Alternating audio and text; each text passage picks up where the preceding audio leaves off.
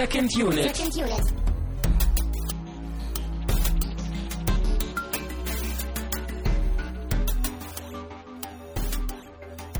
Herzlich willkommen zu einer neuen Ausgabe von Second Unit. Wir sind heute ein wenig gestresst, denn wir kommen vom weit entfernten, von der weit entfernten Raumstation Elysium zu euch und äh, die Busse fahren gleich wieder. Deswegen äh, werden wir heute, glaube ich, ein wenig kompakter diskutieren. Mein Name ist Christian Steiner und ich habe bei mir Tamino Mut.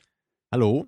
Ja, immerhin haben wir uns dazu herabgelassen, auf die niedere Erde zu kommen, ne, aus unserem Paradies Elysium. Alles so staubig hier, so schmutzig, so Mhm. ungesund, so Ja. krank. Typisch Sommer, ne? So Sommer, Sonne, Staub, Sand. Tja. Ja. Aber so sind wir. Wir haben was übrig für die kleinen Erdlinge. Wir, wie wir schon in der letzten Sendung äh, angekündigt haben, äh, haben wir uns tatsächlich ins Kino getraut mit ein wenig gemischten Gefühlen und haben uns äh, Elysium angeschaut. Im Cinemax, Ja, was wir ähm, normalerweise immer eher so boykottieren oder einfach nicht hinwollen. Ich fand ja, dass es durchaus passt. So Mhm. dieses, dieses sterile und dieses saubere Image, was auch auf Elysium herrscht, das haben wir auch im Mhm, klar. Kinoerlebnis wieder gesehen. Das Bild war so klar, so, so, so deutlich alles, so, naja, wie gesagt, vielleicht schon ein wenig steril. Aber, da werden wir- immerhin haben wir heute eine O-Ton-Vorstellung im Cinemax. Das ist ja auch nicht äh, selbstverständlich. das stimmt. Also in unserem kleineren Kino, da kriegen wir eigentlich fast immer die O-Ton-Vorstellungen ne, für die Filme, die wir sehen wollen.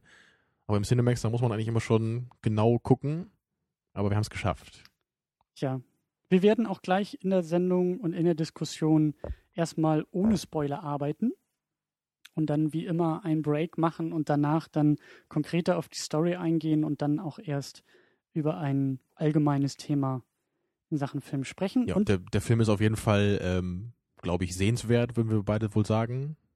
Habe ich das Ja, Gefühl. Also er hat seine man, man sollte definitiv mit den richtigen Erwartungen rangehen. Da gehen wir auch später noch drauf ein. Aber es ist halt ein ganz aktueller Film und ähm, ja, also schaut ihn euch ruhig an, wenn ihr einen unterhaltsamen Kinoabend oder Nachmittag haben wollt. Genau der richtige Film dafür. Ja, würde ich auch sagen.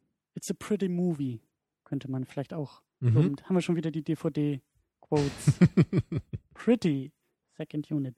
Ähm, aber bevor wir ins Eingemachte gehen, äh, möchte ich natürlich noch einmal Danke sagen für anonyme Spenden zu den Episoden zu Ratatouille und The Grey. Da haben wir uns neulich ja ein wenig um Kopf und Kragen geredet und danach auch durchaus noch über Twitter aufs Maul bekommen und auch bei uns in den Kommentaren.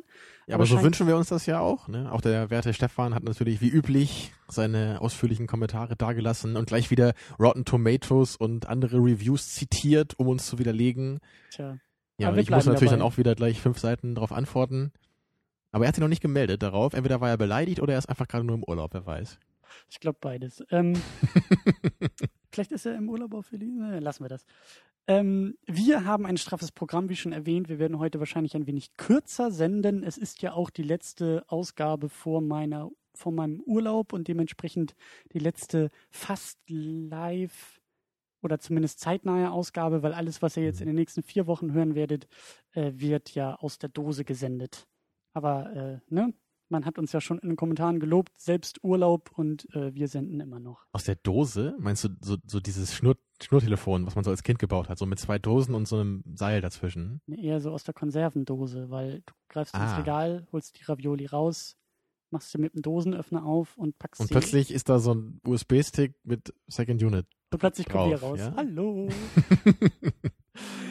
ja, aber wir drehen uns immer noch im Kreis, obwohl wir keine Zeit haben. Wir wollen über ein Getränk sprechen, denn wie immer sprechen wir über einen Film und nähern uns zu diesem Film mit einem Getränk. Wir haben diesmal einen Saft, einen Litchi-Saft, der uns empfohlen wurde, mehr oder weniger von äh, Timo vom Play Together Podcast. Ich war nämlich noch vor der Filmsichtung mit ihm unterwegs und hatte dann mal wieder die Ehre oder auch äh, das Schicksal, ein Getränk auszusuchen zu müssen. Ja, sonst bringe ich ja immer Saft mit. Aber heute hast du mal den Saft mitgebracht. Das finde ich schön. Ich wollte dir was Gutes tun. Wir waren ja eigentlich eher deinetwegen im Kino und ich dachte mir, dass deine Enttäuschung größer sein wird, als sie tatsächlich war. Und deswegen dachte ich mir, ja, nimmst mal einen Saft mit, dann ist Oh, Tamino das war ja lieb von dir. vielleicht in der Sendung äh, relativ zufrieden zu stellen und äh, abgefahren genug klingt auch der Geschmack. Deswegen, Ja. Dann würde ich mal sagen, wohl bekomm's. Prost. Ich weiß nicht, ob ich schon mal Litchi-Saft probiert habe. Es kann sein. Ich glaube, wenn ich jetzt einen Schluck nehme, werde ich mich daran erinnern oder nicht. Also kleiner Tipp, du solltest nicht dran riechen, weil es abgefahren riecht. Mhm. glaube, ich habe das schon mal probiert. Mhm. Es ist nicht so ein intensiver Saft, ne? Es ist nicht sonderlich süß, es ist eher Ich ja, finde ein schon. bisschen milder.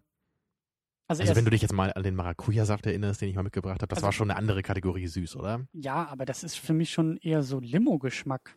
Ohne Kohlensäure irgendwie. Ich frage mich auch, ob der sehr künstlich aufgeputscht ist mit Zucker, aber. Ja, da wird natürlich nur ein Viertel wahrscheinlich Saft drin sein. Mhm. Also du hast schon recht, der ist natürlich süß, aber ich finde, das ähm, schmeckt man nicht so intensiv irgendwie. Es, es, es schmeckt für mich eher beruhigend. Ich weiß nicht warum, aber ich assoziiere das eher irgendwie mit einem Tee oder so. Wie die Luft und das Klima auf Elysium. ja, ich kann mir vorstellen, dass die Leute da im Frieden ne, und Reichtum leben und dann im Pool ein Glas Litschi-Saft schlürfen. Aber nur eins. Genau, sind, denn mehr sollen sie ja nicht. Ja, ich finde, wir sollten uns dem Film tatsächlich auch über die erwähnten Vorverständnisse und Erwartungen ähm, nähern, weil das Thema Erwartung wird nachher höchstwahrscheinlich nochmal auf den Tisch kommen. Du warst ja eigentlich gar nicht so heiß drauf, den Film zu gucken, oder? Richtig. Und wir haben auch in der letzten Sendung ja schon so ein bisschen angedeutet und als Raphael hier war, uns auch ein wenig darüber lustig gemacht, wie, wie die Kritiken sind und unsere Erwartungen dementsprechend schon angepasst. Ähm, wenn du jetzt nicht gesagt hättest, du möchtest ihn gerne für die Sendung auch hier gucken, dann wäre der Film voll an mir vorbeigerauscht. Das wäre dann so ein Ding Mhm. gewesen. Ähm, District 9, der Vorgänger mehr oder weniger eben dieses Filmes, den habe ich, den habe ich durch Zufall damals im Kino gesehen, aber das wäre auch so ein Film, wo ich sage, ach, also District 9 und Elysium, die kann man irgendwie mal so weggucken, die muss man nicht unbedingt im Kino sehen. Das ist so. Ich sehe schon den Aufschrei unserer Zuschauer vor uns, weil es unglaublich viele große Fans von District 9 natürlich gab. Und ich bin halt auch jemand, der, der sich noch krasser jetzt gegen den Mob wieder auflehnt, weil ich nämlich wirklich sagen würde, ich mochte District 9 nicht.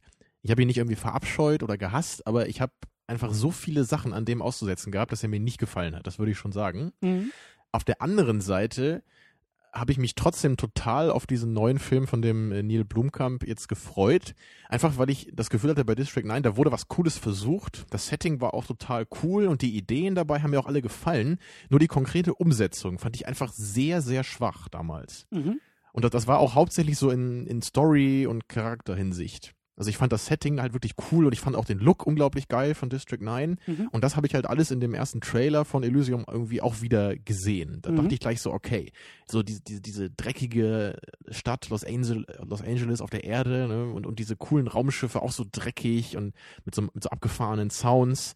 Da habe ich mich auf jeden Fall drauf gefreut, weil ich dachte, Mensch, vielleicht wird das ja jetzt so ein, so ein bisschen der, der Film, der District 9 für mich hätte sein können. Mhm. Also mit einer coolen Message, also war es mein, mein allererstes Vorverständnis. So, da dachte ich echt, vielleicht ist das ein richtig cooler Film mit cooler Action, cooler Message, wo so alles zusammenkommt. So der, der ein großer neuer Science-Fiction-Film. Das war mein ursprüngliches, äh, ja, hoffendes Erwarten. Aber als ich dann auch so die ersten Reviews gehört habe, da dachte ich dann auch, okay, das wird es wohl nicht werden. Aber vielleicht wird es ja immerhin ein sehr cool aussehender Hollywood-Blockbuster. Und das war ja auf jeden Fall, würde ich sagen. Und in dieser Hinsicht war er auf jeden Fall auch echt gut. Er war halt nur irgendwie nicht so der Film, den ich mir eigentlich ursprünglich gewünscht hatte. Mhm. Ja, und ich hatte natürlich auch mein Vorverständnis dann heute auch wirklich schon runtergefahren, dass ich jetzt auch, auch nicht erwartet habe, so Deine Erwartung hast du untergefahren, ja. genau, ja, mein Vorverständnis runtergefahren, ja. Ich habe wieder Sachen vergessen. Ja.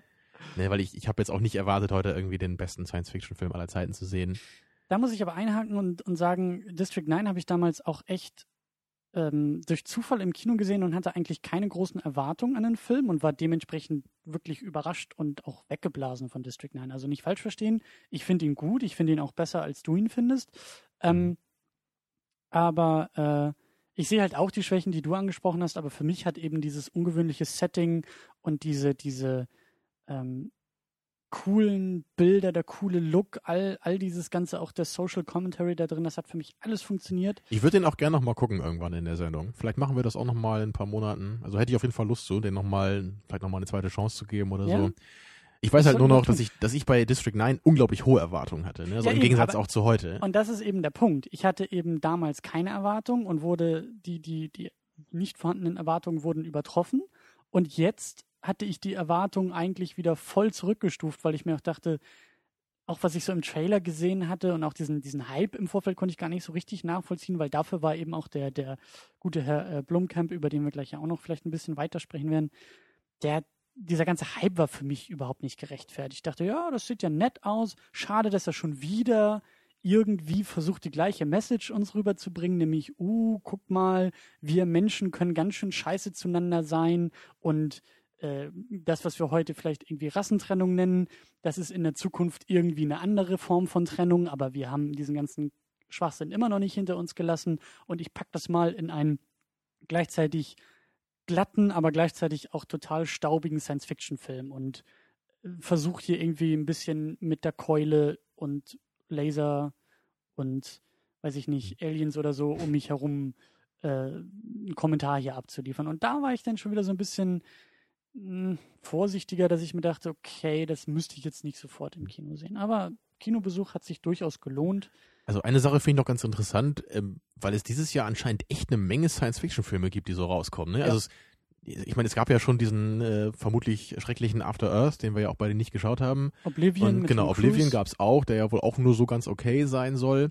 Und es kommen ja jetzt auch noch dieser Enders Game ne, mit Harrison Ford und dieser Gravity, den wir ja vielleicht auch noch gucken wollen, je nachdem, ob der denn was taugen soll oder nicht. Mhm. Also eine ganze Menge Science-Fiction-Filme dieses Jahr. Ne? Also eine ungewöhnliche Häufung, würde ich sagen. Was mich auch immer so ein bisschen wundert, weil ich denke mal, so in Hollywood versuchen die nicht so ein bisschen so die Genres irgendwie auch so, dass, also dass sich da nicht so Sachen verklumpen. Dass in dem einen Jahr jetzt irgendwie nur Science-Fiction-Filme rauskommen und in dem anderen Jahr irgendwie nur Liebeskomödien oder so. Also muss man nicht irgendwie versuchen, für alle immer so ein bisschen was dabei zu haben. Es sei denn, wir hatten irgendwie in den letzten Jahren so ein Science-Fiction-Hit, der mir jetzt auch nicht direkt einfallen würde, aber so ein Ding, der jetzt diese Renaissance wieder, wieder. Ja, wie bei den ähm, Zombie-Filmen so. Ne? Ja, oder Superheldenfilme so. Mhm. Sobald da irgendwie einer dabei ist und dann kommen die nächsten. Es dauert dann Ja, so zwei, drei Jahre und dann kommt jedes Jahr irgendwie fünf Stück. Ja, nur haben wir anscheinend den äh, Hit verpasst, der diese äh, Science-Fiction-Welle dieses Jahr losgetreten hat. Ich weiß ja nicht, ob es vielleicht auch schon Prometheus hätte gewesen sein sollen. So nach dem Motto, oh, Ridley Scott wagt sich wieder in das Genre. Lass mal die nächsten zwei, drei Jahre danach irgendwie weitere Science-Fiction-Filme, weil wenn der gut wird, dann will wieder jeder Science-Fiction sehen oder so. Keine Ahnung, wie da, wie da Hollywood funktioniert. Ähm, aber das ist ja auch relativ egal, zumindest für unseren Filmgenuss äh, in Sachen Elysium. Du hast mal wieder die Ehre, den Plot irgendwie zusammenzufassen, ohne zu spoilern, deswegen vielleicht nur eine Prämisse Mhm. erstmal setzen. Das traue ich mir zu. Ja, wie schon erwähnt, ist die, die Menschheit geteilt in die armen Leute, die noch auf der Erde leben müssen, in dem Dreck, in der Überbevölkerung, in der Kriminalität und in die äh, gehobene Klasse, die sich nämlich im Weltraum eine Station gebaut hat, namens Elysium, die so ein bisschen aussieht wie so ein Obstacle aus 2001, würde ich mal sagen. Ja. Ne? Also ja.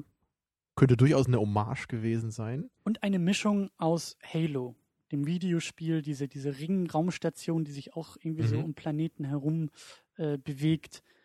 Ähm, und Neil Blomkamp sollte ja ursprünglich mal einen Halo-Film machen, Ah. bevor er District 9 gemacht I hat. see the connection. Ja. And now he did it in private. ja, das ist jeweils unser Setting und unser Protagonist namens Max, gespielt von Matt Damon, über den wir auch gleich noch reden müssen. äh, ja, der ähm, hat nämlich einen Unfall in seinem Job. Er stellt nämlich so äh, Sicherheitsroboter her.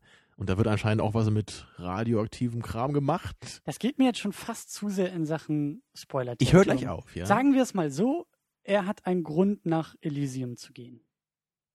Punkt. Ja, welcher Grund könnte es sein? Ja, man weiß es jetzt nicht, genau. Das ist halt seine Motivation und er Die muss eben als. Zukunft des Universums liegt auf seinen Schultern. wird er sich dieser Anforderung stellen oder wird er dabei untergehen? Christian Naja, the. Trailer Steiner. Ja. Ja, genau. Jedenfalls muss unser armer Max, der ja nun mal auf der dreckigen Erde lebt und eben kein Recht hat, nach Elysium zu gehen, irgendwie einen Weg finden, dorthin zu kommen. Genau. Und das ist dann unser Plot. Genau. Und wie du schon erwähnt hast, spielt Matt Damon die Matt Damon die Hauptrolle als Max, äh, Jodie Foster als Delacour, eine Ministerin, glaube ich, Verteidigungsministerin. Ja, genau. Oder, oder eine Innenministerin. Sicherheitsbeauftragte von dieser Station. Mhm. Charlton Copley als Krieger. Ich glaube, Kruger heißt er, oder? Kruger? Ja, das wird doch alles immer ein wenig sehr amerikanisiert und wobei nicht nur das, sondern auch, also da waren tausend Akzente in diesem Film. Mhm. Da war, glaube ich, ein, so ein, so ein, ich glaube, er hat eher so versucht, so ein bisschen schottisch, irisch zu sprechen. Jodie Foster hat, glaube ich, versucht, einen französischen Akzent irgendwie damit einzubauen. ich glaube, sie spricht wirklich so. Aber Denn, also bei Inside Man hat sie auch so komisch geredet. okay. Aber wer weiß, vielleicht soll sie ja immer so einen Akzent irgendwie haben. Aber den guten Herrn äh, Kublai kennen wir aus District 9. Genau, da war er der Protagonist. Und da hat er mir nicht so gut gefallen, muss ich sagen. Aber heute fand ich ihn sehr gut. Er hat ja Mhm. hier auch nicht die Hauptrolle, sondern er spielt ja so einen ziemlich abgefahrenen äh, Psycho. Bad Guy. Ja. Er ist der Bad Guy aus dem Bilderbuch. Genau, er ist halt, ja, wie nennt man so? Er ist so, eine, so, ein, Kommando halt, ne? Er soll, ähm, ja, oder Söldner oder so ein Ex-Agent irgendwie, ne? Der so die Drecksarbeit erledigen muss. Und wir haben noch Alice Braga, Braga als Frey, die ich noch aus I Am Legend in Erinnerung, glaube ich, hatte. Ein großartiger Film, ja. Und eben den besagten Neil Blomkamp als Regisseur und Drehbuchautor.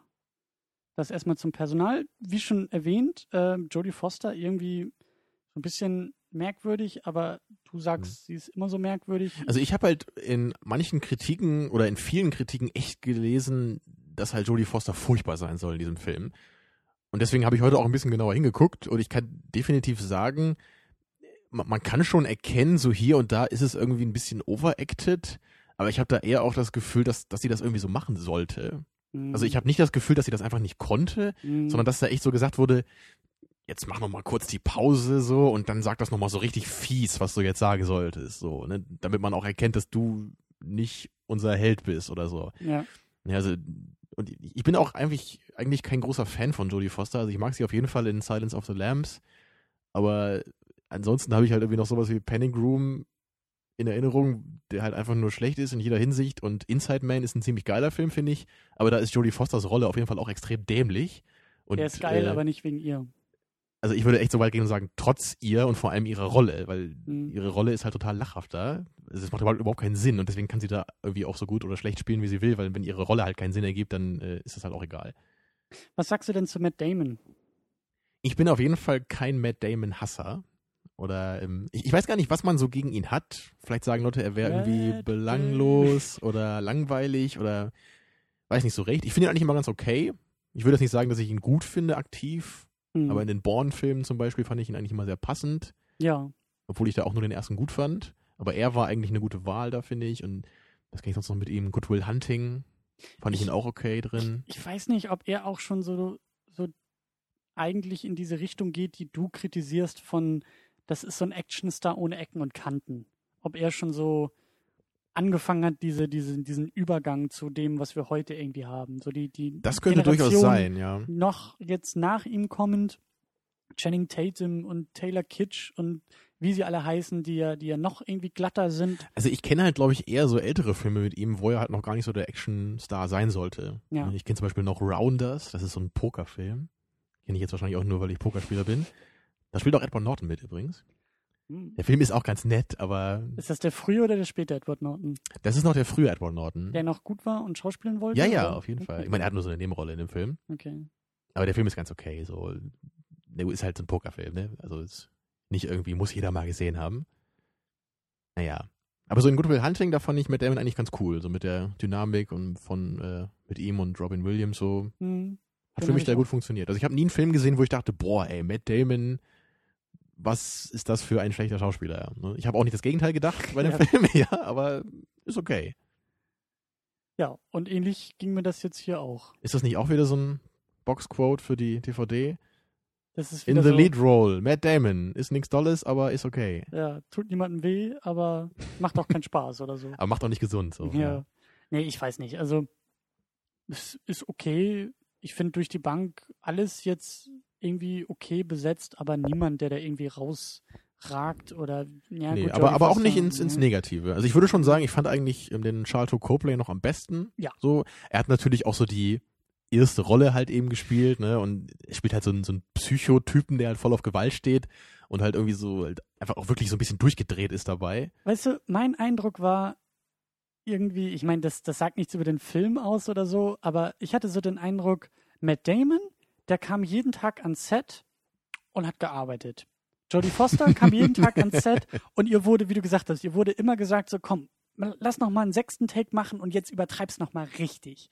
Und, und Charlotte Copley, der kam jeden Tag ans Set und hat gegrinst und gelacht und sich gefreut, dass er diese Rolle spielen darf und mhm. hatte in jeder Sekunde Spaß, wie du gesagt hast, diesen Bad Guy, manchmal auch ein bisschen zu sehr zu übertreiben. Aber wie gesagt, also bei ihm hatte ich immer den Eindruck, der macht das echt hm aus, aus Lust der Freude und ich glaube auch, dass er und Neil Blomkamp, dass die ja durchaus Partner in Crime sind, was sowas Wahrscheinlich. und ich, ich, finde das auf jeden Fall auch cool, wie Neil Blomkamp ihm eben, ihn eben jetzt auch eingesetzt hat. Dass er gesagt ja. hat, komm, das mit District 9, das war ja ein großer Erfolg so für uns. Ich nehme dich jetzt nochmal mit, aber ich mache jetzt nicht wieder einen Film, wo du die Hauptrolle spielst. Und ich finde das halt irgendwie oft einfach blöd, wenn Regisseure das machen. Ne? Wenn das jetzt irgendwie bei, bei Scorsese zum Beispiel der Fall ist mit DiCaprio, so okay, jeder neue Scorsese-Film muss jetzt DiCaprio in der Hauptrolle haben. Ich finde das einfach langweilig, ne? auch wenn ich ihn jetzt mögen würde, den DiCaprio. Aber das ist doch, ich, ich will doch nicht. Tarantino und Christoph Waltz. Ja, da gehen, gehen natürlich jetzt auch schon so, ne? Und er hat ja auch sich bei Samuel L. Jackson auch ein paar Mal bedient. Ja. Obwohl der halt immerhin immer verschiedene Rollen gespielt hat, so in, in seinen Filmen. Aber generell finde ich es halt e einfach echt cool, wenn Regisseure irgendwie sich neue Schauspieler suchen und dann, dann neue Partnerschaften so entstehen. Das ist für mich irgendwie dann, glaube ich, so ein coolerer, kreativer Prozess. Wenn man nicht denkt so, ja, ne, da kommen jetzt wieder irgendwie Scorsese und DiCaprio um die Ecke. Die beiden gehören ja zusammen. Hm. Also, ist nicht ja. so meins. Ja, ich weiß, was du meinst, aber ähm, wie du gesagt hast, also das ist, er ist hier jetzt auch ganz anders eingesetzt und das, das finde ich soweit schon, schon ganz gut und ganz okay. Und auch Neil Blomkamp, also ich finde es, wie gesagt, ein bisschen schade, dass es jetzt irgendwie so District 9 1.5 irgendwie auch manchmal gefühlt ist, so als ob irgendwie das die Deleted Scenes aus District 9 jetzt irgendwie Elysium geworden sind, wenn man mal ganz, ganz kritisch sein will.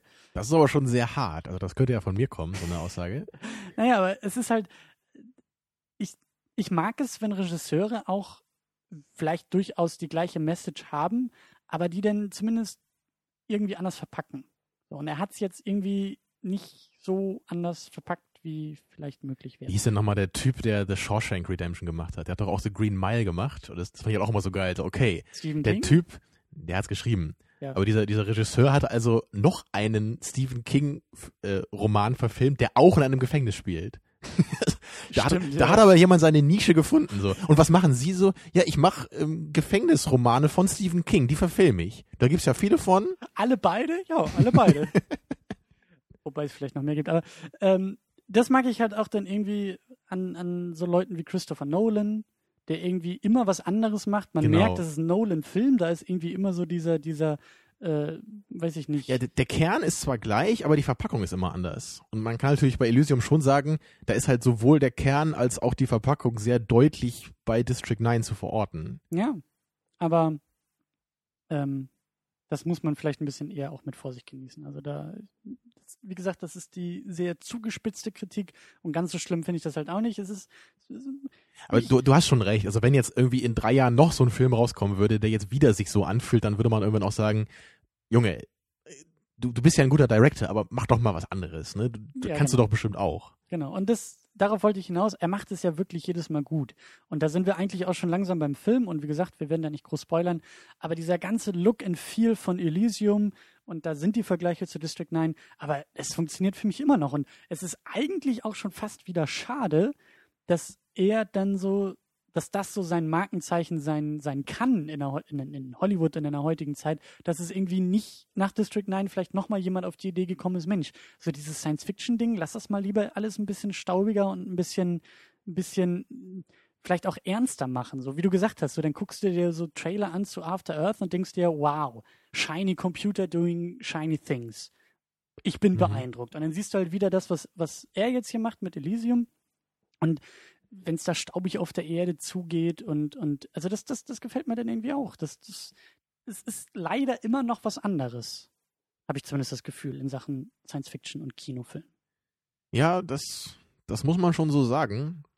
Das war ja auch der Grund, warum mich District 9 damals so, so eigentlich angesprochen hatte, so von vornherein, weil ich dachte so, das, das ist eigentlich genau diese Form von Science Fiction, die ich haben will. Nicht so dieses völlig weit entfernte, sondern dieses, das ist nur so ein bisschen nach unserer Zeit Und es handelt wirklich davon, was mit unserer Erde passiert, ne, indem halt neue Technologien entwickelt werden, ne, oder bei District 9 eben die, durch diese außerirdische Rasse da, was, was ähm, Wichtiges eben passiert auf der Erde und dass damit halt was gemacht wird. Ne? Das, so, so bei After Earth, da ist es ja auch wieder so eine Geschichte, die halt so ganz weit weg spielt von uns. Ne?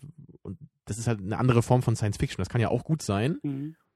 Aber von, von sowas habe ich irgendwie auch das Gefühl, da gibt es schon eine Menge von. Ne? Von diesen ganz weit ähm, hergeholten Science Fiction, wenn man es fies sagen will.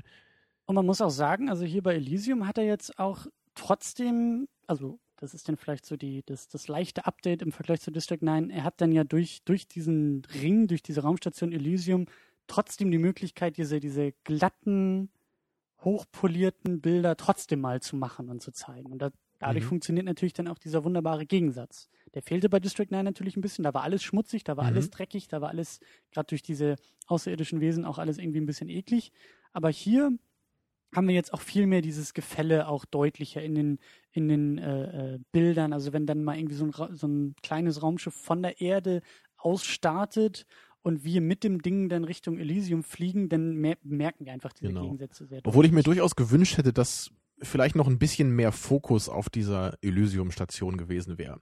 Weil der Film halt schon wirklich sehr stark ja. sein Zentrum so in Plot-Hinsicht auf der Erde hat. Und alle Handlungsstränge, die gehen eigentlich auch so von der Erde aus. Und, und Elysium ist nur der Ort, so, wo man halt hin will. Und natürlich, man, man sieht da ab und zu auch so, was Jodie Foster da macht, ne, und wie sie versucht, darauf zu reagieren aber man hat halt nie so ein richtiges Gefühl bekommen, was eigentlich wirklich Leben auf Elysium bedeutet. Und das hätte mir halt, glaube ich, sehr gut gefallen, weil das halt auch wieder eine Form von Social Commentary wäre. Nur halt die andere Seite. Also ist es denn wirklich so geil auf dieser Station? Ja, also wenn das Leben halt total perfekt ist und alles sortiert ist, ne, und also die Menschen überhaupt keine Probleme haben, in Anführungsstrichen. Da, da hätte man ja zum Beispiel auch irgendwie so Drogenthematik einbringen können. So den Leuten, denen geht's im Grunde auch nicht super gut da, sondern die sind total gelangweilt. Die sind vielleicht nicht irgendwie körperlich krank, aber irgendwie vielleicht deswegen psychisch mhm. total fertig. Und auf der Erde vielleicht so das Gegenteil. Da haben die Menschen zwar ganz viele Probleme, aber trotzdem haben sie halt irgendwie noch eine, eine Gesellschaft, so eine richtige, ne, eine lebendige Gesellschaft. Aber das, das war halt wieder, das ist halt so diese Kritik, das war halt nicht der Film, den ich heute gesehen habe. Das wäre halt eher so gewesen, wie ich mir den Film ganz ursprünglich mal gewünscht hatte. Und deswegen ist natürlich dann wieder, genau, da ist halt, halt wieder schwierig, den Film jetzt dafür zu kritisieren, für etwas, was er halt wirklich definitiv nicht machen wollte, weil der Fokus ist halt einfach so hauptsächlich auf der Action, würde ich sagen. Da schwingen halt schon so ein paar Social Commentary Sachen halt mit, aber für mich ist es definitiv ein, ein Action-Blockbuster in erster Linie. Da haben wir schon auf dem Weg hierher ein wenig versucht zu streiten und ich will das eigentlich jetzt auch gar nicht so sehr ausbreiten, aber für mich ist der Film eigentlich doch eher Kommentar oder oder also ich sehe ich sehe diese Trennung nicht so deutlich. Also für mich ist ist diese Frage, was der Film sein will, ganz ganz schwer zu beantworten. Und dementsprechend wird sich wahrscheinlich dann auch die Kritik an den Film spalten. Wenn wenn wenn du eben sagst, okay, das ist ganz klar ein politischer Film oder ein ein äh, da kommen wir am Ende vielleicht auch noch hin. Ist es eine Utopie oder eine Dystopie, die das, die der Film sein will und sein soll? Äh, schwierig. Ja. Ich wollte jetzt nur noch so mal im, im ersten spoilerfreien Part hier, um das ein bisschen abzurunden, wollte ich einfach nur sagen, ich habe das Gefühl, dieser Film ist eher für für ja Action-Fans gemacht, für für Leute, die halt einen gut aussehenden Film zu schätzen wissen und eben nicht für Leute, die wirklich sehr viel über den Film nachdenken wollen. Ich glaube, das führt uns zum nächsten Punkt, weil auf den können wir uns einigen und der geht, glaube ich, in die Richtung auch, was du sagen willst. Der Film ist sehr, sehr routiniert, vor allen Dingen geschrieben. Der ist mhm. sehr, sehr, der hat einen sehr schematischen Aufbau, der ist sehr, sehr einfach zu lesen, einfach aufgebaut. Wir haben jedes Mal ähm, wir haben Setup und Payoff bei sehr vielen, auch kleineren Details. Ja, und, und, und wirklich so deutlich, und das funktioniert auch. Also das ist jetzt nicht irgendwie übertrieben, das ist jetzt nicht irgendwie äh, so, so die ersten 20 Minuten Exposition und der ganze Kram drumherum, da habe ich auch die ganze Zeit gesehen, ja, Herr Blomkamp, ja, ich weiß, warum jetzt diese Szene dabei ist, ich weiß, warum wir das jetzt sehen, ich weiß, warum die Figur jetzt das zu dieser Figur sagt, alles Setup, was nachher am Ende irgendein Payoff ähm, bekommt und so ist es auch und ich denke mal, dass man das vielleicht auch kritisieren kann, wenn man will, äh, dass es vielleicht zu mhm. einfach ist. Wenn man das aber gar nicht kritisieren ja. will, dann ist es wunderbar, wie du sagst. Es ist halt wirklich dann ganz routinierter Actionfilm, der halt er funktioniert wenigstens. Genau. So, ne? Er ist nicht völlig unsinnig und klar, da gibt's auch Logiklöcher, die gibt's immer in solchen Filmen, aber die waren jetzt hier halt hier einfach nicht so groß und ich fand bei District 9 waren sie größer teilweise. Also sie haben mir halt hier überhaupt nicht so das Viewing Pleasure kaputt gemacht. Natürlich, man hat halt hier und da mal so aufgehorcht und dachte so, hm, wie sind sie jetzt dahin gekommen oder wie ist er jetzt aus der Situation rausgekommen?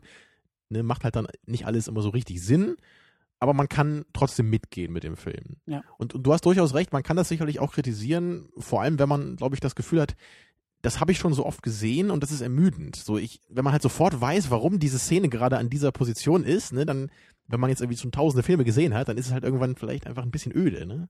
Aber vielleicht, weil wir sind irgendwie noch im Kinojahr 2013 und den Eindruck hatte ich auch schon fast, es ist schon fast wieder erfrischend, das so routiniert und so deutlich und so unübertrieben mal zu sehen. Man sucht immerhin nicht nach jeder Ecke nach, nach einem Twist so, ne? Das ist dann das Nein, andere aber- Extrem, was aber, es auch aber, gibt. Ja, aber auch eben, und da muss ich es schon wieder erwähnen, aber eben auch so ein Verbrechen wie Man of Steel, das halt irgendwie So eher all so- over the place ist. Genau, ja? das hätte doch auch so wunderbar routiniert sein können, aber halt alles übertreibt und überall den Regler auf 11 drehen muss.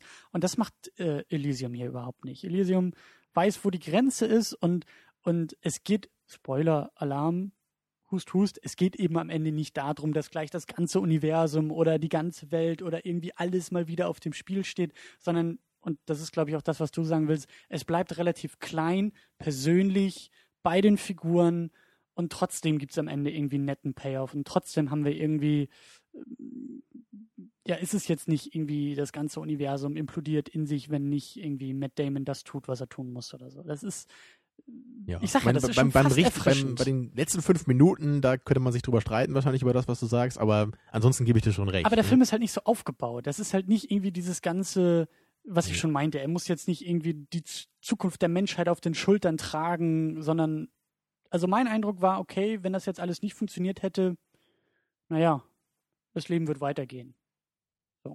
Auch scheiße vielleicht, aber Auch scheiße es würde vielleicht. weitergehen. Ja. Ja. ja, dann lass uns doch mal versuchen, den spoilerfreien Part langsam abzurunden. Eine Sache noch, die ich ganz kurz anmerken möchte, ähm, weil das durchaus auch ein Kritikpunkt ist, ist die blöde Shaky Cam. Wir haben echt in, in manchen Momenten, äh, trotz Film ist routiniert und gut eingefangen alles, aber wir haben in manchen Momenten echt das Problem, dass uns die Shaky Cam, Ja, es also- hat manchmal Quantum Trost Ausmaße. auf, jeden nicht Fall. lang, nicht es, doll, es war aber, zumindest, also um es positiv zu sagen, es war nicht immer der Fall. Es gab eine Menge tolle Action-Szenen, würde ich sagen. Man hat oft die Raumschiffe sehr schön fliegen sehen, sowohl auf der Erde wie auch dann im Weltraum. Aber gerade wenn es so um diese etwas engeren Action-Szenen ging, ja, wenn es dann eher so um Faustkämpfe ging, ne, sowas, oder so Schießereien auf ganz engem Raum, da war dann teilweise echt wieder so der Tremor beim Kameramann zu sehen. Ja. Und das ist natürlich wieder einfach, einfach blöd so. ne. Das, das fand ich dann auch sehr schade in dem Moment, weil ich ja auch das halt so cool fand bei dem Film, wie einfach alles aussah. So diese ganze Optik fand ich total cool von den Science-Fiction-Elementen, ne, auch wie so die Erde eingefangen wurde, so in ihrer Dreckigkeit, fand ich sehr gut, ne, Ja, weil das ja auch, auch einfach Sinn macht, so als Kontrast zu dem blank geputzten Elysium.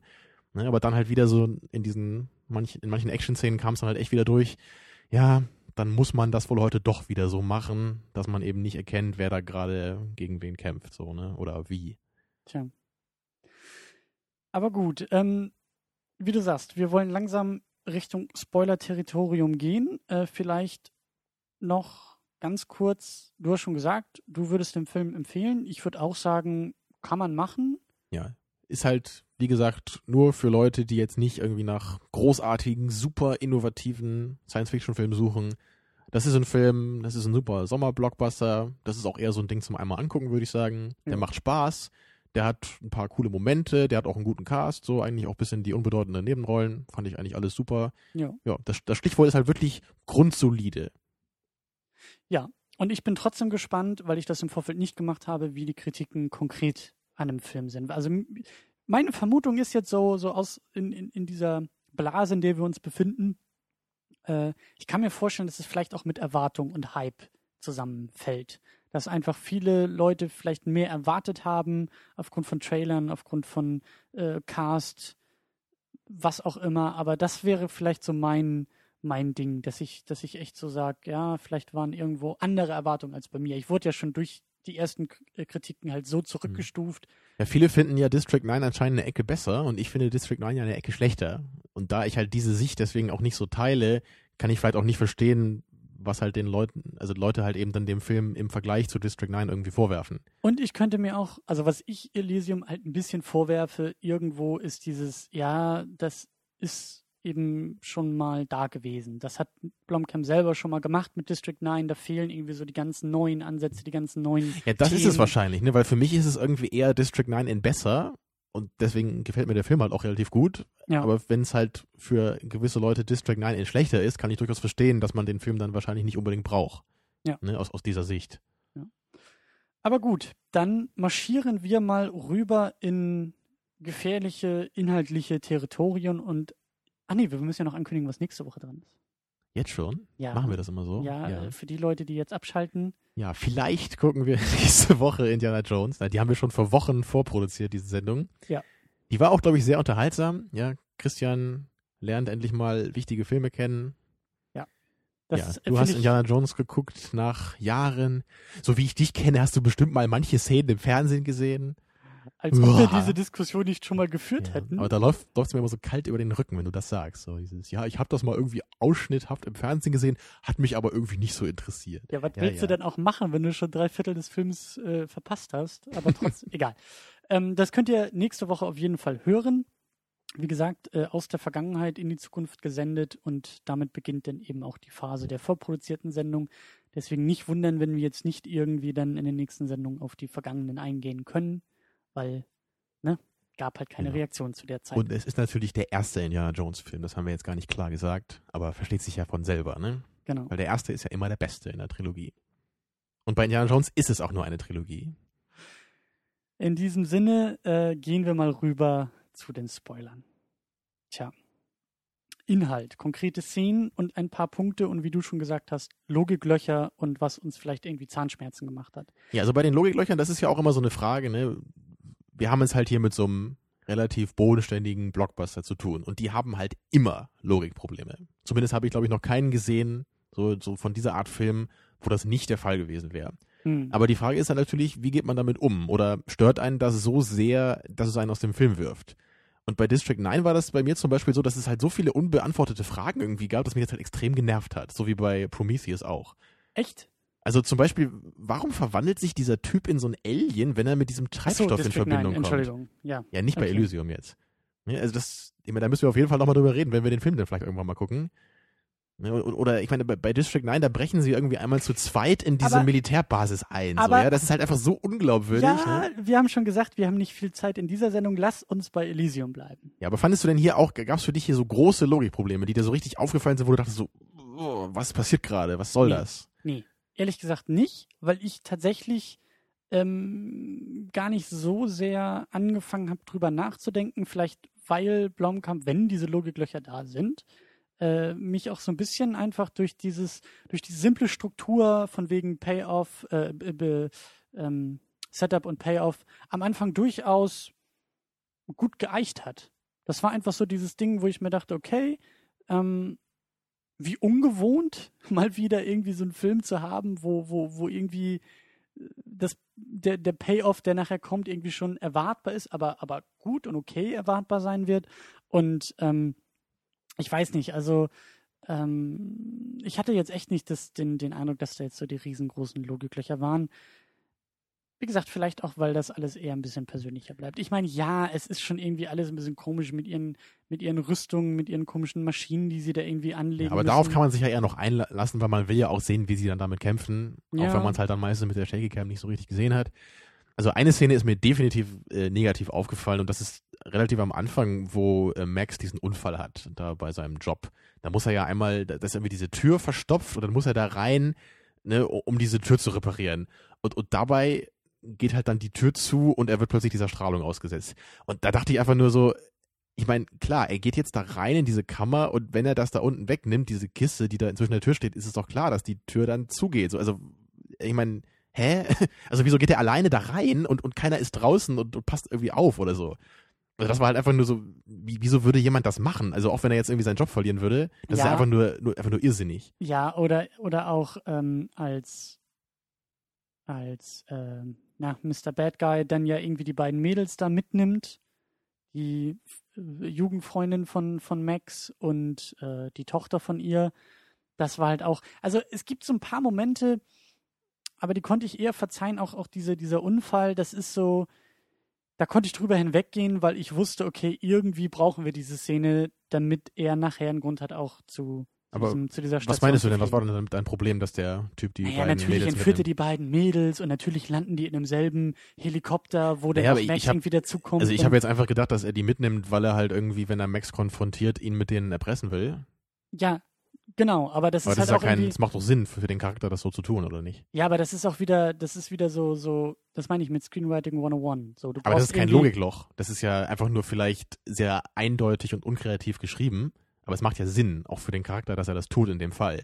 Und ich finde, es macht halt für Max Charakter keinen Sinn, in, in diese Kammer zu gehen, weil halt genau das passieren muss, was passiert ist. Mm, Ja, ja. So, die Tür geht nicht zu. Ich sorge dafür, dass die Tür zugeht. Oh, jetzt ist die Tür zu. Ja, aber andererseits, ich meine, der ja, es ist nicht gut geschrieben in dem Moment, aber der Vorgesetzte sagt ja auch direkt zu ihm, entweder du gehst da rein oder ich hol den nächsten, der es macht, du bist gefeuert, tschüss, der Film wird er kann ja da reingehen, aber er soll doch sagen, könnten Sie bitte vor der Tür warten und die Tür aufmachen, wenn sie denn wieder zugeht. Damit ich nicht sterbe in diesem Raum. weißt du? Ja, ich weiß nicht. Also ich fand es, ich fand, ich fand die Logiklöcher jetzt nicht so schlimm. Also es gab natürlich am Ende dann auch noch ein paar, als sie dann auf Elysium ankommen und dann sind ja auch seine kriminellen Kumpels da alle dabei und die, die, der hat ja auch so sein eigenes Team, dieser Spider, ne, dieser Nebencharakter, Mhm. dieser Boss von den Kriminellen. Und ich habe da teilweise auch nicht verstanden, wie die sich da überhaupt gefunden haben. Und dann, dann landen die da irgendwo und plötzlich kommt die da aus einer Tür raus und so, ach moin, seid ihr auch schon hier? Ne, so, also, das, das, also das ist halt auch oft so bei diesen Plots, so dieses, dieses Zeit und Ort, das verschwimmt immer sehr deutlich so bei dem, bei dem Finale. So, ne? Das ist immer so, da, da kommt dann immer genau jeder dann da, wo man ihn gerade braucht. Ne? Und alles passt dann halt natürlich gerade so und die Tür geht auf, wenn der Villain gerade bekämpft ist und, und all diese Sachen. Und das, also es hat mich schon so ein bisschen gestört, aber ich, ich wusste halt auch, wie du sagtest, am Anfang des Films halt schon, dass es halt hier vorkommen wird. Und deswegen konnte ich mich zumindest mental darauf einstellen, dass ich da jetzt nicht versuchen muss, den Plot super kleinschrittig zu verstehen, sondern eher so den etwas größeren Blick auf die Geschichte bewahren muss. Mhm. Und wenn man das halt eben schaffen kann bei so einem Film, dann funktioniert das ja auch. Mhm. Da muss ich aber auch echt noch mal ein bisschen drüber nachdenken, weil du hast natürlich auch schon recht, aber irgendwie, ähm, ich weiß nicht, ich war irgendwie auch, mir, mir hat es ganz gut gefallen, dass, dass dieser rote Faden irgendwie immer erkennbar ist. Also ich habe eigentlich auch eher noch erwartet, dass da irgendwie noch was ganz Großes kommen muss und war ganz froh, dass es halt nie so viel größer wird, als es werden muss. Also ich hatte zwischendurch auch vermutet, ähm, dass durch diesen äh, Plot, den Jodie Fosters Charakter da ja eingefehlt hat, ne, dass sie also die neue Präsidentin werden will, dass da am Ende noch so ganz viel passiert mit der Erde, ne? Dass Ja. dann irgendwie, dann, dann, dann sehen die Menschen, oh mein Gott, wie, wie behandeln uns irgendwie diese Illusianer, ja, und dann gibt's Aufstände oder so und am Ende wird das dann irgendwie, weiß ich nicht, wird da gestürmt, diese Festung und sie holen genau, diese genau. ähm, Medication-Dinge auf die Erde und so. Also so, so ein bisschen war es ja auch so am Ende, aber also zumindest halt nicht, dass das so ein riesiger, wichtiger Faktor wäre. Also ich hätte mir echt vorstellen können, dass es irgendwie am Ende noch 20 Minuten irgendwie darum geht, ne, was passiert jetzt mit der neuen Weltordnung oder, oder wie ändert sich das jetzt alles, ne, und, und Max hat im Alleingang jetzt so die Welt revolutioniert und, und ganz so war es halt nicht. Es war halt eher nur so dieses Happy Ending jetzt, ne, das halt immerhin bekommen die Armen jetzt so ihre, ihre Healthcare da von, von Elysium. Mhm. Aber es war halt kein großes Thema mehr. Es war halt nur so der, der nette Ausgang der Geschichte. Und ich glaube, das ist auch wieder so dieses Blomkamp-Problem, dass er irgendwie sehr gute Prämissen setzen kann und irgendwie ein gutes Gespür für Mhm. Setting und Inszenierung und Darstellung hat und manchmal da auch noch ganz nette Ideen und Science-Fiction-Elemente mit reinstreuen kann, was so Waffen angeht und Technologien angeht. Und ich fand zum Beispiel auch cool, dass die auf Elysium da alle diesen komischen diesen, diesen, das war nicht rein tätowiert, aber diesen, diesen deformierten Körperschmuck irgendwie im Gesicht hatten, dass da irgendwie die Knochenstruktur also verändert wird. Irgendwie sowas, ne? Oder so künstliche Hautveränderungen, ne? Was halt so in diese Tattoo-Richtung ging. Das Genau. war zumindest eine kleine kreative Idee. Genau, und, und das, das, das fand ich auch alles ganz nett. Aber irgendwie denn, äh, also ich fand das Ende auch eigentlich eher lachhaft und zum Abwinken und ja, natürlich. Also immerhin haben sie am Ende nicht geheiratet und glücklich auf Elysium gelebt. Also das wäre halt äh, das bescheuertste Ende gewesen. Ne? Ja, ja. Deswegen immerhin, dann, dann stirbt Max, so, dann ist okay, immerhin ein bisschen dramatisch Ja, so, stimmt ne? schon, stimmt schon. Deswegen, ich fand's okay. Und ich ich muss halt auch sagen, ich hatte bei District 9 halt, ich glaube, zu Recht das Gefühl, dass das Zentrum des Films auch wirklich dieses Social Commentary-Ding war. Und vielleicht gehst du da nicht mit mir konform, aber ich habe einfach bei Elysium nicht das Gefühl, dass das das Zentrum des Filmes ist. Das ist das Setting und das ist auf jeden Fall auch da, aber ich, ich habe einfach nicht das Gefühl, dass das der, der Kern dieses Filmes ist. Der Kern ist wirklich hier eine, eine Action-Thriller-Geschichte zu erzählen. Daher auch diese, diese Gradlinigkeit die ganze Zeit. Das war ja bei ähm, District 9 überhaupt nicht der Fall. Der war ja gar nicht so, so 0815-mäßig aufgebaut. Der hat ja zig Ja. abgefahrene Ideen und allein diese ganze, er verwandelt sich in so eine Alien-Geschichte, das fand ich ja total irre und dämlich irgendwie. Aber der Film war halt anders aufgebaut. Ne? Der hat halt irgendwie was versucht, was mir halt nicht gefallen hat, vielen Leuten schon. Ne? Aber da sehe ich halt deswegen schon größere Unterschiede so zwischen den beiden, glaube ich, als du. ja. Einfach so, was den, was den Akzent ne, so in diesem Film angeht. Also ich muss wirklich sagen, äh, ich, ich, wir sind ja direkt jetzt frisch aus dem Kino gekommen und ich bin echt gespannt, was auch andere Leute ähm, über den Film sagen. Und ich will auch unbedingt noch ein paar andere Kritiken lesen und mich damit mal aus, ein bisschen auseinandersetzen. Ich glaube, über den Film kann man auch sehr gut diskutieren, mit dem Film diskutieren. Und dann ist die Frage, wie viel tatsächlich am Ende übrig bleibt. Aber so direkt aus dem Kino fand ich schon, ähm, fand ich ihn schon, schon, schon ganz okay und ganz gut. Wie gesagt, ein bisschen schwächer als District 9 für mich, weil dieser, dieser, das Ungewöhnliche war weg. So, die Prämisse, das Setting, die Inszenierung, das habe ich irgendwie schon mal alles gesehen beim selben Menschen, vom selben Menschen gemacht. Ähm, Also wenn die gut. Filme andersrum rausgekommen wären, hättest du vielleicht Elysium besser gefunden. wahrscheinlich, ja. Also dann wäre dann wäre er für mich noch stärker. Noch stärker, weil, weil dieses, dieses, es funktioniert halt immer noch, das Setting, das Schmutzige und auch dieses, dieses Zweiklassensystem zwischen Erde und Station, so diese, diese ganzen Andeutungen, die da, die da mit reinfließen, ähm, das funktioniert immer noch, aber ich finde schon, dass sich das relativ schnell abnutzt. Und eben, wie gesagt, beide Male ist so die zweite Hälfte irgendwie, da, da, da bricht es dann wieder ab oder da, da, da fällt es alles ein bisschen ab und dann ist die Frage, wie stark wertest du die erste Hälfte?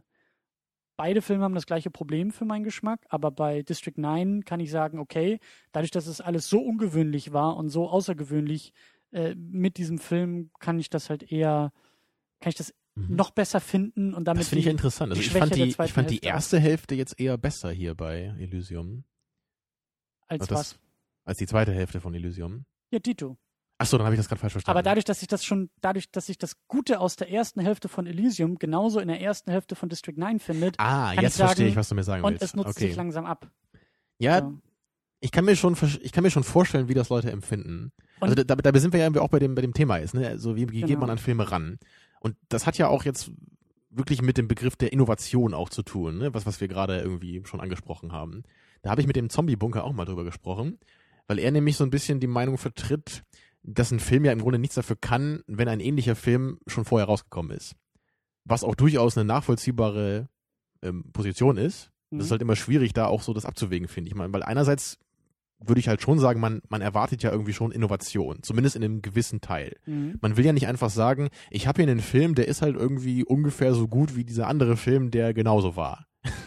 also das ist ja, äh, natürlich kann der Film dann trotzdem noch funktionieren, aber das wird ja dann irgendwie nie ein Lieblingsfilm oder sowas werden, wenn man das Gefühl hat, das habe ich ja schon mal genauso gesehen in ähnlicher Ausführung. Also ein Beispiel ist halt zum Beispiel dieser Equilibrium, Mhm. der halt unglaublich stark an Matrix erinnert in gewissen Aspekten. Und ähm, ich mag den Film halt trotzdem, aber ich kann mir einfach nicht vorstellen, dass irgendjemand den besser findet als Matrix. So, man gibt's bestimmt, aber kann ich mir nicht vorstellen. Mhm. Ja, weil man einfach erkennt, dass dieser Film unglaublich stark auch durch Matrix beeinflusst wurde und dann irgendwie zwei, drei Jahre später rauskam oder so. Ja, also das ist halt immer so ein, so ein Faktor bei Innovation. Und deswegen kann man natürlich irgendwie auch so Filme wie 2001, ne, die mir jetzt persönlich vielleicht nicht so viel geben, aber sowas kann man denen halt anrechnen, weil die, das sind halt so Filme, die, die stehen halt total für sich. Mhm. Es gab halt vorher nichts, was so ist wie die und es gab auch danach nie wieder irgendwas, was so ist wie die. Mhm. Ne, also das ist halt so ein, so ein Kriterium auch für diese ganz großen Filme, die halt so, so für die Ewigkeit irgendwie dann auch gemacht sind. Was jetzt bei Elysium nicht unbedingt der Fall ist, ja. Bei Ne, aber, District 9 würde ich sagen, ist es auch nicht der Fall. aber bist du denn auch so ein, so ein starker Anhänger von Innovationen bei Filmen? Ich finde das schwierig. Also für mich, ich, ich versuche das immer einzuschränken, indem ich sage, ähm, Hauptsache es ist für mich innovativ. Erst einmal. Weil ich kann mich ja nur in meinem eigenen Filmhorizont bewegen. Ne, Das, ne, ich kann sagen, okay, der Film bestes Beispiel jetzt Elysium. Ähm, wenn ich District 9 nie gesehen hätte, wäre ich jetzt unglaublich geflasht von diesem Film. Also, Dann da, ganz noch kurz zu, das hat mir Stefan natürlich auch gesagt, also Zombie Bunker, Mhm. richtigerweise, weil das hängt ja einfach total damit zusammen, in welcher Reihenfolge du diese Filme schaust. Genau. Ne? Und wenn du halt irgendwie, wenn, wenn halt Star Wars so der erste Film ist, ne, den du halt siehst, dann ist halt klar, dass halt jeder andere Film in dieser Richtung halt völlig verliert dagegen. Ja, vielleicht bei Star Wars wahrscheinlich auch andersrum so. Aber du weißt, was ich meine, ne? Also Ja. die persönliche Reihenfolge des Anschauens ist halt auch total wichtig. Genau, aber ich würde dann jetzt, glaube ich, auch sagen, wenn ich zuerst Elysium gesehen hätte und du zeigst mir dann District 9, dann müsste ich halt tatsächlich eher auf so einer auf so einer Kopfebene das Ganze neu formieren. Ja, da muss man dann im Kopf erstmal trennen. ordnen, so, okay, eigentlich hat dieser Film den Respekt verdient, den ich emotional vielleicht Ja. eher dem anderen Film geben würde. ne? Ja. Ja, und das kann ja auch gut sein. Ich meine, ne, das ist ja immer das Problem. Wo, wo fängst du an, wo hörst du auf? Das kann ja gut sein, dass irgendwie District 9 auch ganz stark bei einem anderen Film sich orientiert, den wir beide vielleicht gar nicht kennen. So diese, diese vermeintliche Genialität, die wir in einem Film sehen, dass die halt doch nicht so genial war, weil 30 Jahre vorher ein ähnlicher Science-Fiction-Film Ja. irgendwie da war.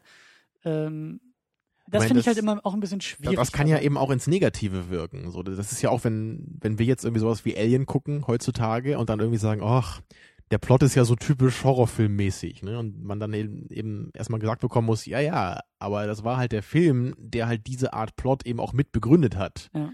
Ne, Und das ist einfach, der Film bedient nicht dieses Klischee, sondern der Film hat dieses Klischee erst erschaffen durch seinen Erfolg. Ne, das ist natürlich auch dann unglaublich schwierig, das im Nachhinein dann, ne, also die, wie du sagst, so die, die Fäden im Kopf wieder richtig zu sortieren, dass man dem Film da irgendwie kein Unrecht tut. Mhm. Das ist dann wieder eine historische Perspektive, die halt der rein subjektiven Ebene des Anschauens so im Hier und Jetzt, ne, der halt widerspricht. Aber es ist halt, es ist halt schon schwierig, weil natürlich ist Film auch, wie, wie jedes andere Medium, auch irgendwie zeitlich abhängig. Also eben, weil wir, das meinte ich, das war ja schon, schon, schon eine Andeutung in Richtung Elysium. Also der hat sich für mich eben auch relativ frisch angefühlt, zumindest jetzt durch mein eigenen, durch mein eigenes Filmerlebnis der letzten Wochen und Monate, ähm, dass der eben irgendwie nicht so krampfhaft versucht, die ganze Welt und die ganze Menschheit und alles, was jemals da war, zu retten und zu schützen und, und äh, irgendwie zu thematisieren, sondern sagt so, hey, das ist die Geschichte über diesen Typen, über diese Raumstation und es geht halt eher darum, dass dieser Typ dafür sorgt. Ich meine, wie gesagt, am Ende explodiert das dann doch wieder alles ein bisschen zu groß, aber es fühlt sich immer noch Aber es ist halt kein großes Thema in dem Film. Ne? Und es, ist halt geht nur auch so, nicht darum, dass da irgendwie auf einmal sein Vater in seiner Erinnerung zu ihm spricht und sagt, Sohn, du bist dazu da, um die Menschheit zu retten. Ich meine, es gibt so ein paar Andeutungen mit dieser Nonne, aber es ist halt irgendwie dann doch nicht so schlimm. es ist halt nicht der. Fokus, ne? Es ist halt eben nur, es ist halt da, aber es ist im Grunde kein Thema. Es sind halt ein paar Minuten, wo das mal so nebenbei einfließt. Genau.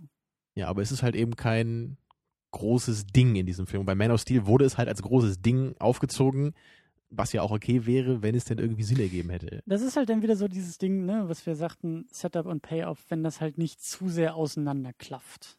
So, und Mhm. das wieder zum Thema Innovation. Es kann ja eben auch sein, dass so ein Film einfach dann genau in der richtigen Zeit rauskommt und sich vielleicht auch nur alter Tugenden mal wieder bedient und dadurch dann irgendwie sich frisch anfühlt. Das ist, glaube ich, auch der Grund, warum un- uns und vielleicht auch vielen anderen Leuten Drive so gut gefallen hat. Das ist auch der Grund, würde ich mal sagen, auf jeden Fall, warum äh, Moon mir so gut gefallen hat. Oha. Vielen anderen wahrscheinlich auch, dir überhaupt nicht. Aber das ist, also Aber das finde ich interessant, weil der hat sich für mich überhaupt nicht frisch angefühlt. Also ich, ich weiß, glaube ich, was du meinst, aber für mich, der, der Film war für mich einfach eher so, ja, ich habe kein Budget und ich habe keine Idee und jetzt mache ich mal wir, irgendwas. wir brauchen ja. gar nicht über Moon. Du kannst das einfach so im Raum stehen lassen und darüber ganz charmant hinweggehen. Ähm, aber so zeitliche Komponente ist irgendwie auch immer wichtig, glaube ich. Darum konnte vielleicht auch so ein Film wie Dark Knight irgendwie so einen riesen Impact haben, weil es noch ganz viele andere Filme davor gab, aus denen er jetzt so herausstechen kann. Ja, natürlich als Kontrast zu den bunten, abgefahrenen, inhaltslosen Superheldenfilmen. Ne? Jetzt, na klar, das ist natürlich dann diese deutliche Abgrenzung dazu. Ne? Das, Mhm. das, ist halt der Nährboden für solche Filme. Und Watchmen ja dann genauso. Der ist ja im Grunde auch noch mit, von der Welle von den Dark Knight-Filmen, ne? der ist ja auch mitgetragen worden, würde ich mal sagen. Mhm.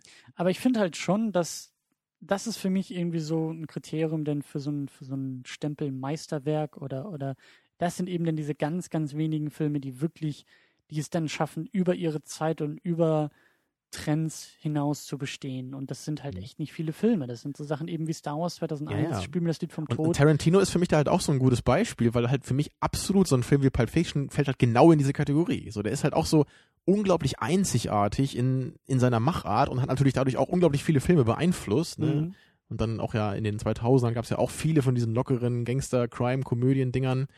Und, und das war ja auch der Grund, warum halt irgendwie dann Django Unchained mich so relativ kalt gelassen hat. Weil ich halt das Gefühl da hatte so, da, da ist halt wieder, das ist halt nicht das, was ich von Tarantino erwarte. Ich meine, ich erwarte halt von ihm immer so das ewige Meisterwerk, ja, und die unglaubliche Innovation. Und das war einfach nur so ein ganz netter, akzeptabler Tarantino-Film, wo ich aber wirklich, wo ich halt in jeder Hinsicht das Gefühl hatte, da kann ich immer zwei, drei andere Tarantino-Filme zitieren, die das einfach besser konnten als Django Unchained. Mhm. Ne, sei es in Story, Charaktere, ja, alles.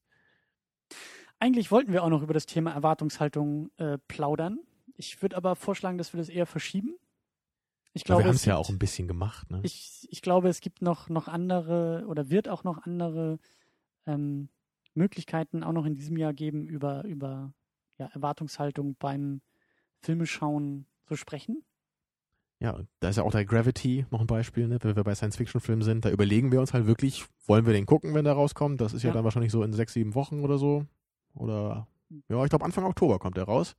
Habe ich eben, glaube ich, gesehen Mitte, im Kino. Mit, Mitte Oktober. ich glaube, hier, da war Premiere irgendwie Anfang Oktober, habe ich gesehen. Eben auf dem Plakat im Cinemax. So. Aber lass mich erstmal in Urlaub fahren, aus dem Urlaub wiederkommen und dann. Äh, Ich meine, daran kann man jetzt live miterleben, ne? wie sich unsere Erwartungen da verändern. Werden wir den Film dann, dann wirklich gucken wollen oder haben wir so schlechte Erwartungen aufgrund von Kritiken vielleicht, dass wir das gar nicht müssen? aber gut.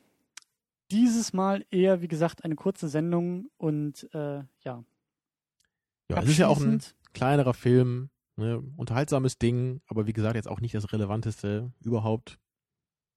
Ich glaube, das ist auch wieder so ein Ding, wo, bei dem viele Leute sagen, so, das ist ja nur ein Film und so Popcorn und muss ja nicht so viel und so groß und so doll sein.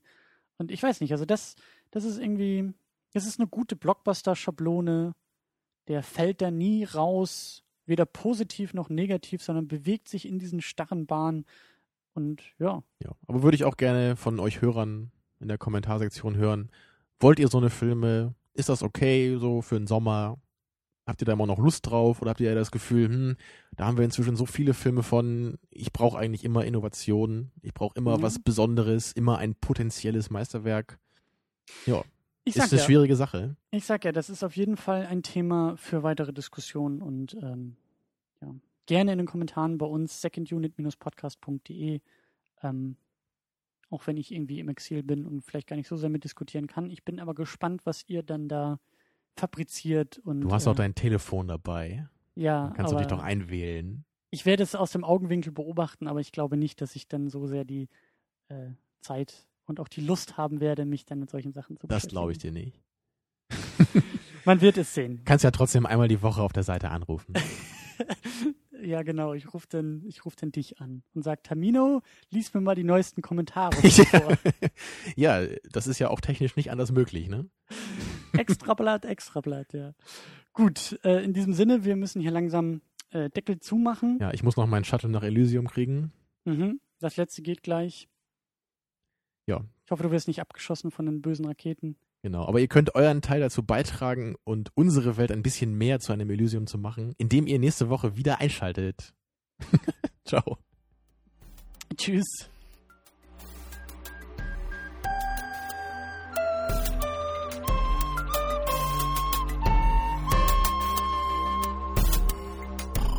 Second unit. Second unit.